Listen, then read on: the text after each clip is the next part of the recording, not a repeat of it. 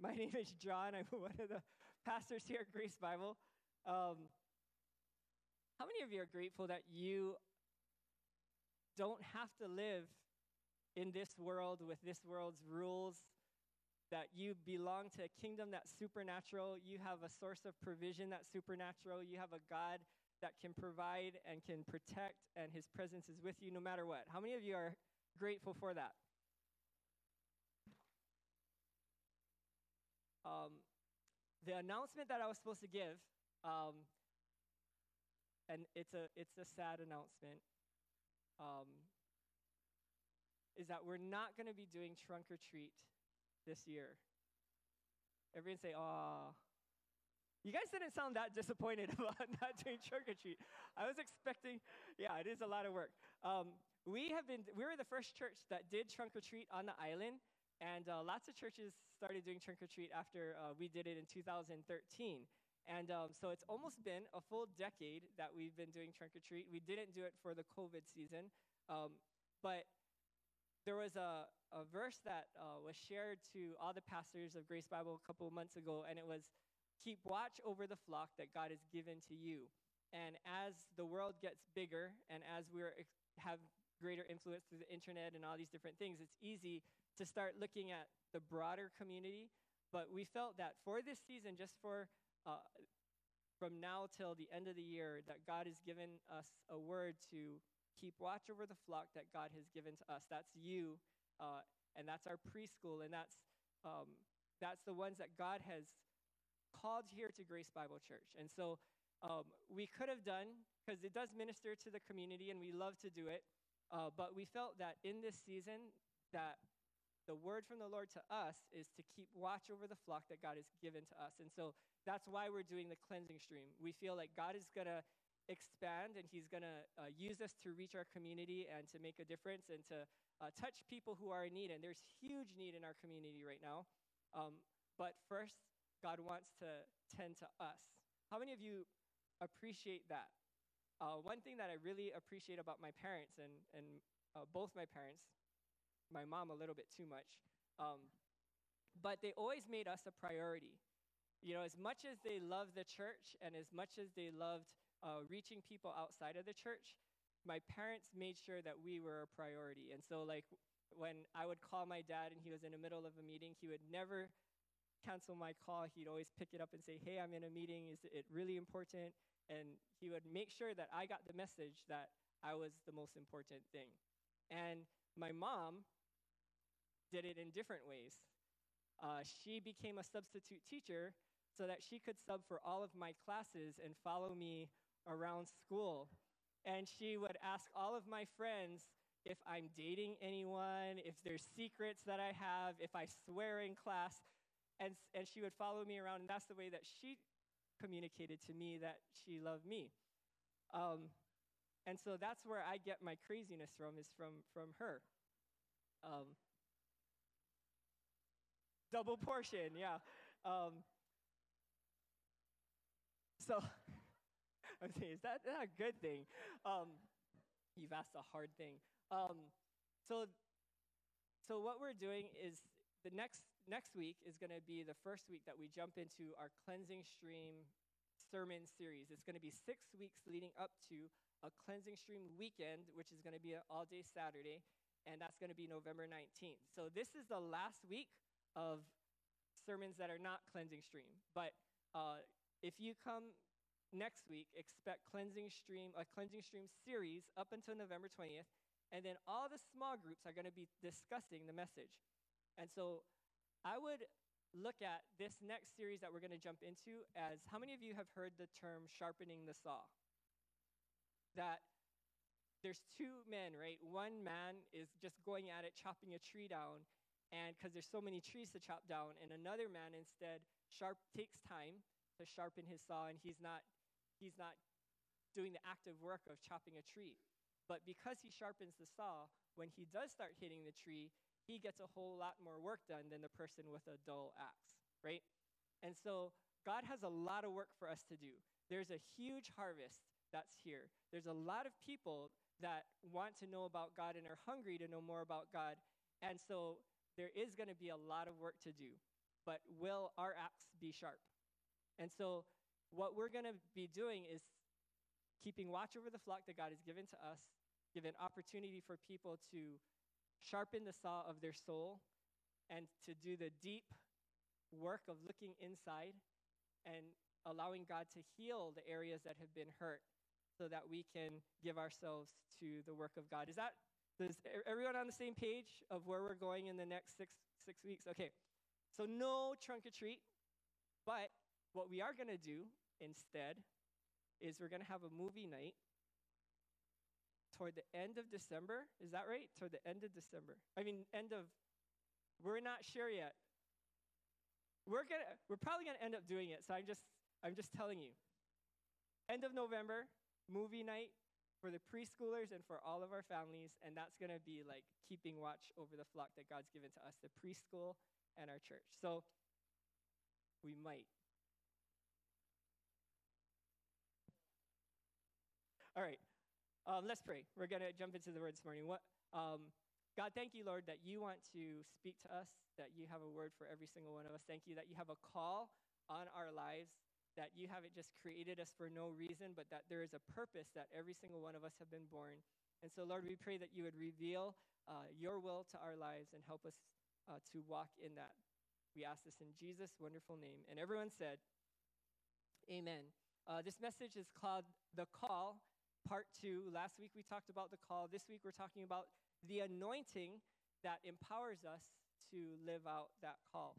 Uh, in the Old Testament, in uh, Psalms 133, it talks about the anointing. Uh, 1 Samuel 16, it, it um, describes how David, King David, uh, the second king of Israel, was chosen out of all of his brothers to serve as the king. And it was the custom of Israel at that time that when a king was chosen, before the king uh, took office, that a prophet would come to that king and he would dump oil over the king's head. And the oil would go over the king or over the kid all the way down his body. And what that symbolized was the Spirit of God anointing somebody to do a work. And without the anointing and without the Spirit on the young man David, he would not be empowered to lead a nation. And so it was very important that someone received that anointing that would empower them to lead the nation. It's called the anointing. Everyone say the anointing. Now, Jesus, when Jesus came to earth, he went through the temptation of the wilderness, and after he came out of the wilderness, he walked into the temple and he said, The Spirit of the Lord has anointed me. Everyone say anointed. So that anointing that was very, that the, the uh, Israelites understood from the Old Testament, it was uh, empowering by the Spirit of God to lead a nation. Jesus, when he came out of the wilderness, he said, The Spirit of God now has anointed me to carry out my mission. And that anointing that empowered Jesus in, uh, in, in Luke 4 18 and 19, that we're going to read together, it has specific um, a specific task that God empowered Jesus to do. And that task that, that the Spirit empowered Jesus to do is the same ministry that He uh, privileges us to have. So let's read together Luke 4 18 and 19 together. Um, at the count of three, do we have that? Okay, let's read this together. The Spirit of the Lord is upon me because He has anointed me to preach the gospel to the poor. He has sent me to heal the brokenhearted, to proclaim liberty to the captives, recovery of sight to the blind, and set at liberty those who are oppressed, to proclaim the acceptable year of the Lord. And so, Jesus' assignment was fourfold. And it's in your notes today that Jesus was, and we are called to proclaim good news to the poor. We're called to heal the brokenhearted. We're called to proclaim sight to the blind, and we're called to proclaim liberty and favor. And we can only do it through the power of the Holy Spirit. So I'm going to jump into every single one of these and what it means to did we, and we prayed already, right? We did pray. Yeah. I'm kind of I kind of out of it this morning. Yeah, I'm like scatterbrained more than I normally am. Um, number one, we are called to proclaim the good news to the poor. We're called to proclaim the good news to the poor. Um, there's several things that uh, when Jesus said this, and he said that he was called to proclaim the good news to the poor, what he was saying was that there's no one that he's not called to reach. When he was called to the poor, at that time, the poor were the most outcast, the most like non relevant people. And he said, Those are the people that I'm called to reach. But it wasn't just those people, it was, it was everyone. If you look at who Jesus reached, it was the most despised. So there was a woman with the issue of blood, or the woman that was having a period and she couldn't stop having her period. And in Jewish culture, she was ceremonial, ceremonially unclean. She was nobody was to touch her in that culture. And in that culture, Jesus said, "Doesn't matter. I'm going to touch you and I'm going to heal you." And he touched the woman and healed her. There was there was uh, a, the woman that was morally unclean. So that was ceremonial ceremonially unclean. But then there was the adulterer that was caught in adultery, and everybody wanted to stone her. And Jesus went to that woman and said, Your sins are forgiven, go and sin no more. And he touched her and forgave her. So, and then there was, but it wasn't just the people who were morally wrong, ceremonially unwrong. There was people that were, um, Barnabas was legally wrong. Barnabas the thief. And Jesus took his place so that he could live and Jesus himself died. There was also the rich man Zacchaeus. So it wasn't just the poor that he was after, he was after the rich. And the rich person, Zacchaeus, everybody hated him because he was like the IRS. He took taxes from the Jews, but he cheated and took more than he was supposed to have. And Jesus said, Hey, I want to go hang out at your house today. And so every single person that was quote unquote poor or despised, rejected, Jesus said, Those are the people that I'm after. How many of you would love to have the IRS tax agent come to your house so that you could show him the love of Jesus Christ? But those are the people that God, that Jesus was after. He was after the ones that were rejected by society. And then what did he say? He said, I'm called to the poor. What was he called to do? He was called to proclaim good news. He was, he was the only one. And what is that good news? The good news is that God loves us. Basically, if you boil it all down, he was coming from, nobody knew God the Father except Jesus. Jesus was the only one that was with the Father. And he came and he said, I know the Father, and I want to make the Father known to you. And what do I want you to know about the Father? That he loves you. And that was the whole thing. I want, I want to make this very simple for all of us. The, the way that we communicate good news to the poor or good news to people who are rejected is through the stories of our lives. Revelations, it says that the church, us, we defeat Satan through the blood of the Lamb, our forgiveness from what Jesus Christ did, the word of our testimony. Everyone say, word of your testimony. The word of our testimony, and that we love our lives even to the death. That there's like a radical love that we have for God that's more than even our own lives.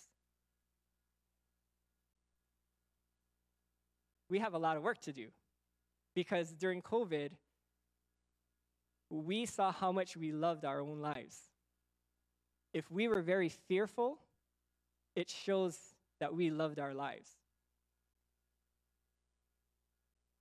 That was a test run. There's other things that are coming. And how much do we really love God? How, how much do we really are willing to sacrifice for who God is? So I wanna I wanna share a couple stories. Um, Jesus came as a man. He didn't come as like a crazy angel or something that people couldn't understand. He was just like you and me, except that he was filled with the Spirit and he was God. And when God calls us to share the good news, it can be miraculous, but it also can be very normal. And how many of you have stories of how God impacted your life and how, how you saw God move in your life? How many have a story? Raise your hand if you have a story of God moving in your life. Almost everybody here has a story of how God moved in their life. And what God calls us to do is to share that story with others because God wants a relationship with every single person.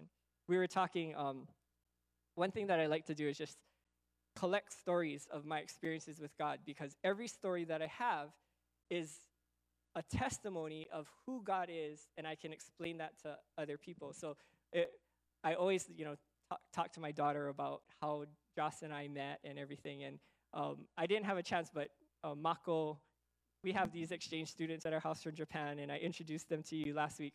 But we were talking about relationships, and um, I was I didn't get a chance to, to tell them, but one of the experiences that we've had with God, like Joss and myself when we were dating, and I didn't know if she was, you know, my wife at the time. I we were kind of just like feeling each other out if you know we we're the right one. And I remember really clearly one day I was driving to church, and you know I always went to church, and but when I started dating Joss, and she went to church, I really liked going to church because I could see her, you know, every week. And so I was on my way to church and I'm just like stoked, you know, I'm gonna see Joss. And and then I I heard God. Like I just heard this question in my head, not an audible voice, but it was just like a, a question. Are you going to church for Joss? Or are you going to church for me? And I said, That's a dumb question, God. I've been going to church all my life. So, of course, I'm going for you. And then he said, Then go somewhere else. And I was like, What? And he's like, Yeah, if you're going for me, I'm at all the other churches. So why don't you go to another church? And I was like, Fine, go to another church. So I went to another church. And this was like, you know, kind of in the dinosaur days where we didn't have cell phones. So, and we, we actually had a payphone at the church. So, um, so I went to a different church, and then I, when I got home, I called her and I said, "Hey, I know we were supposed to meet at church, um, but when I was going to church, God said, "Are you going for me or are you going for her?" And I said, "Of course I'm going for you." So He told me to go to another church. So that's why I didn't meet you. You know what she said? She said, When I was going to church, God asked me the same question. And so I went to a different church as well. And I was like, wow, that's cool. My wife can hear from God. And, and we started getting closer, closer together. Another time, I was like, had to do my homework, my studies for college. And I was like, I'm gonna, and whenever I talked to Joss, it would be for like hours and hours and hours. Thank God we don't do that anymore. Because we just love each other. We're like on the same page. And and instead of so so I knew if I called her, I was gonna be on the phone a long time. And so I heard God say, Don't call her, do your homework first, and then call her. So I was like, nah. And I just called her. I picked up, uh, so I call her. She picks up the phone and she doesn't say hi. She doesn't, you know, she, she says, Are you supposed to be calling me? And I was like, Why? And she said, Because I was in the shower and God told me that He was going to tell you not to call me and that you're going to do it anyway. And I was like, Okay, bye. I did my homework. But those are stories of relationship with God. It's not just about rules. He's called us to proclaim the good news to the poor. What is the good news? It's that we can have a relationship with God. It doesn't have to be weird. It, it can be, and you know, I would encourage you every time that you hear God's voice and you, you follow it and you see God do something amazing, put it away in your it's like a it's like an arrow in your quiver that you can share the gospel to someone who doesn't know God. And and that's how you tell somebody that God loves them. Amen. Proclaim the good news. We're anointed to proclaim the good news. We're anointed to communicate.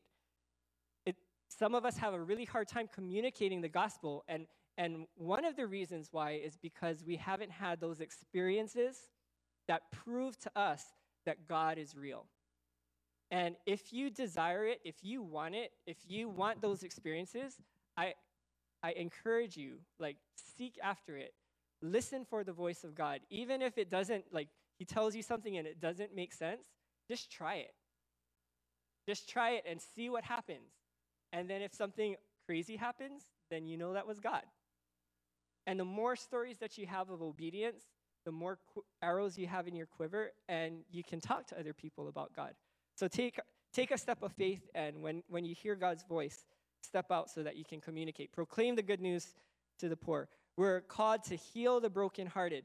Uh, the Spirit of the Lord is upon me because He has anointed me. He sent me to heal the brokenhearted. God wants to anoint us to impart healing to the broken. And how does God do that? He heals us. There's certain hurts that we've all experienced that God wants to heal us from. That's what cleansing stream is for. That's what encountering God, that's what happens when we encounter God is there's certain things in our own lives that we need healing of. And as we get healing from those things, we can minister healing to others. Pastor Coach was here a couple of weeks ago, and he was one of the, the most powerful stories that he has, and he did he shared it to us when it was fresh. But he, as a pastor, his wife cheated on him and left him. And he he loved this woman and he had no idea what was going on and she she cheated on him, left him, and as a pastor, now he's answering questions to his his church that my wife left me and she's with another person. And he had to he took a sabbatical for six months or some, something, and he allowed God to heal him. And after God healed him, he now shares of how God restored his heart and how he could move on after a betrayal like that. And so many people in his church, and you guys heard his story as well, so many people were ministered to because they thought pastors are supposed to have it all together. But when they heard that he went through this hurt, it allowed them to receive healing because of the healing that he went through. And maybe you never went through that kind of betrayal, but every single one of us have certain hurts. We have certain fears. We've experienced certain losses. And God, as a healer, Jehovah Rapha, our healer, he wants to minister healing in every single area of our disappointment, not just so that we can be healed, but he wants to anoint us to minister healing to others. I would really encourage you if, if there are any things that are in your heart and things that you might not even know about, I really want to encourage you to sharpen your axe, to take the time to devote yourself to cleansing stream, to attend the weekend, allow God to do a deep work in your heart, not just so that you can be healed, but so that God can use you to minister to others who are brokenhearted. Amen. One of the things that I thought were so powerful is um, how many of you know Nani Vickers in our church? Nani Vickers, uh, she's the widow of Craig Vickers, who was a Navy SEAL, and he was scheduled to do one last mission, come back, and they, they just had a, bought a home. She was pregnant with her third child, and they were ready for him to retire and spend the rest of their lives together. And on that last mission to Afghanistan, he was killed. And I remember doing the funeral at the Mack Center for Craig, a fallen war hero, Navy SEAL. And there was state dignitaries there, and it was packed. The Mack Center was packed, and it was a full official um, uh, memorial service. And in the front row, Nani was sitting there, and she had her three kids, or two kids that were hanging on her, and one that was in her stomach. And I, I looked at that, it was so sad. And I just, you know, as much as you believe in God, I was looking at that and I was thinking, are they going to make it?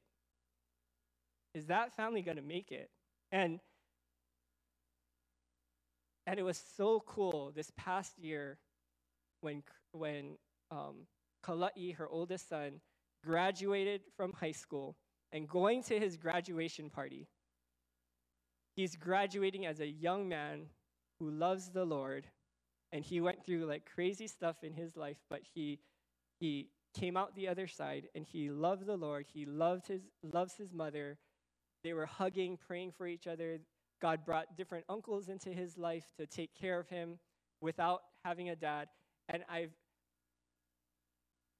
10 years later, after the accident, and seeing this family walk through with faith and with God, and how God had healed that family of that loss. And now the oldest is moving into adulthood life with a faith in Christ, positive about life, strong relationship with his mom and with his siblings. I look at that and I think, that is the faithfulness of God.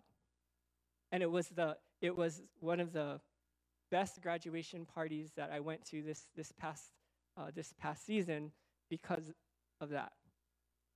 And it's so amazing to see what God can do. And now, Nani ministers, and she she went to Pearlside and spoke to the whole church. God uses her to minister to other people who have suffered loss because she has walked through it herself. We are called to proclaim sight to the blind. Sight to the blind. The Spirit of the Lord is upon me because he has anointed me to preach recovery of sight to the blind. This is not just physically blind. When Jesus said this, he was talking about people who are wandering through life without purpose, without understanding, without knowing God or anything like that. So uh, there's three types of blindness. There's blind. There's uh, the blindness to number one, the goodness of God. Number two, the sin in ourselves, in ourselves, and three, the, God's mercy for other people. Um, I'll repeat that.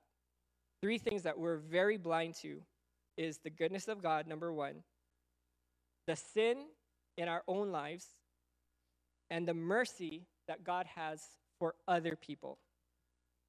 And, and God calls us, number one, to understand of his goodness. When we understand of God's goodness, it opens up the permission for us to see in our lives all the junk. How many of you like to see the junk in your life? How many of you want to get married? You see what I just did there? You really want to see the junk in yourself. If you say, I don't want to see the junk in my life, but I want to get married, that's not going to happen. Because when you get married, your spouse is going to tell you all the junk that's in your life. And your spouse is a gift from God because God wants to refine you and make you more and more like Him. Amen. I thought I was perfect. I thought I had no fault until I got married. I'm just joking. Um, once we see the sin in ourselves, then we realize that God forgave us. And when we see that God has forgiven us, the next thing is to see that God has forgiven our neighbor. Because a lot of times we're quick to receive forgiving for ourselves, and we're saying, like, I know God loves me, but you, I don't know about you. It's too late for you. You're going to that other place. But God wants to stir in ourselves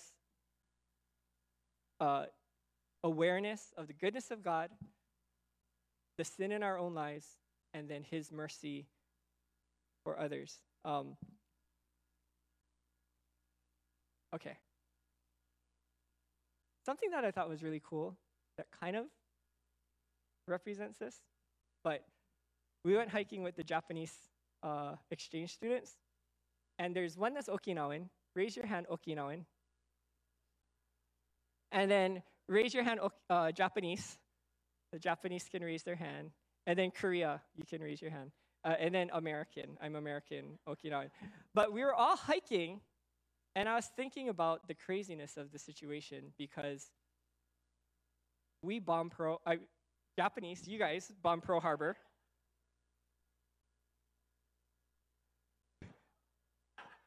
You guys did. And then we bombed Hiroshima and Nagasaki with the atomic bomb. Millions of people died. And then the Japanese, they invaded Okinawa, and hundreds of thousands of Okinawans died. So the Japanese are really bad because they, you know, attacked Okinawa and bombed Pearl Harbor. They're the only ones that did two really bad things. I'm just joking. But we're we're hiking together, and I'm looking, and our great great grandparents were fighting against each other. And yet, we're hiking together and loving one another. And I'm thinking, that's how heaven will be. No matter what crazy stuff is going on, and no matter what bitterness we have toward another people group, God has mercy not just for us, but He has mercy for everyone. And one day, those who know God will all be there together, hiking through whatever streets and forests of gold He has up there. And with no animosity, no hatred, none of that. Isn't that good? Isn't that a hopeful promise? That we are called to, and the last thing, we're called to proclaim liberty and favor. Um, not only is there healing that God calls us from, or calls us to, healing of the wounds that we've had in our past, but how many of you can admit here in church that there are things that you do in your life that you wish you didn't do? That there are certain proclivities, maybe you are quick to yell, maybe you are uh, easy, easily envious of others, that there's different vices that all of us have. I was talking, uh, you know, we, we have these conversations in my house now with the exchange students, but I'm like, yeah, Japanese, you guys have problem with bitterness. You don't know how to forgive. And then you Korean, you guys have crazy tempers. Like, you guys are constantly yelling at each other. And then, like, Okinawans, like, we can be really lazy. Now, Okinawans are perfect. That's why God lets us live so long. and then, but there's different things that all of us struggle with, and they're vices that we want to control, but we have a hard time controlling. And Jesus said, I'm anointed to proclaim liberty to the captive. If, if you have a hard time with your anger, if you have a hard time with pride, if you have a hard time with, with depression or anxiety or worry or fear, those things, if you could just free yourself from it, you would be free already. And so Jesus said, I am anointed to declare freedom for the captives. Again, it's something that as we get closer to God and allow Him to come into our hearts and lives, that He can, He can change us. Amen.